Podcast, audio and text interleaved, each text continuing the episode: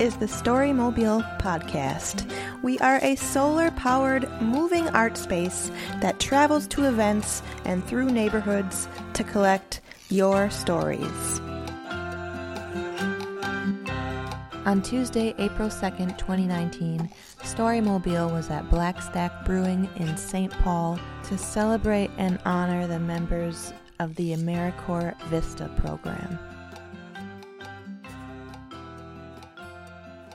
My name is Kate Warner. I am the Vista leader for the City of St. Paul um, AmeriCorps Vista Group, based out of Mayor Melvin Carter's office. Um, Vista is under the AmeriCorps umbrella. It's one of our programs that stands for um, Volunteers in Service to America.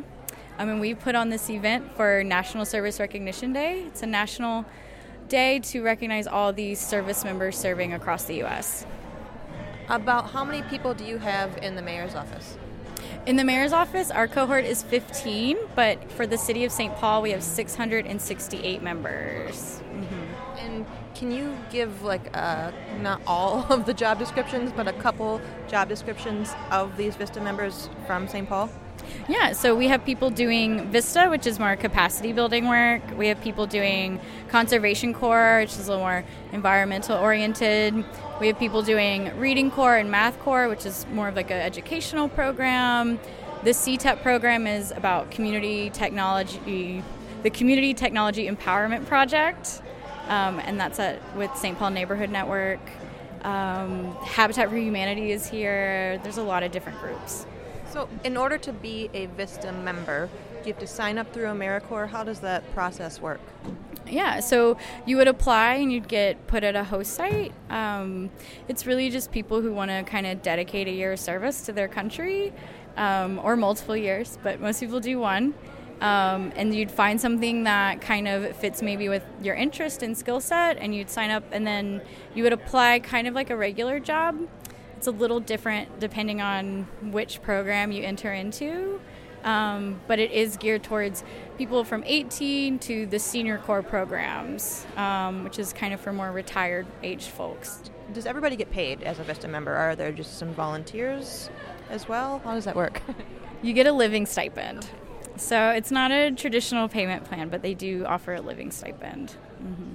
And so a senior can a senior citizen can apply to be a Vista member. It's open to all ages. So you even there's some people who are maybe um, older members of our community who don't want to be in senior corps, but they maybe join another program um, like reading corps or math corps. Um, the senior corps programs are more tailored to um, kind of people usually around 55 helping those older members of our community um, maybe remain independent or give them need like help with whatever their daily needs are. And is this a like 40 hours a week? What is the typical um, commitment?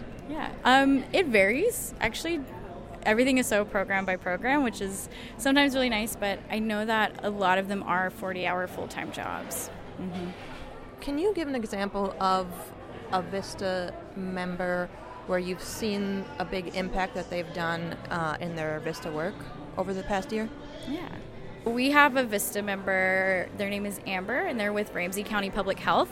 And what they've been doing is identifying different apartment complexes um, that don't have playgrounds or any kind of, um, I guess, facilities for children.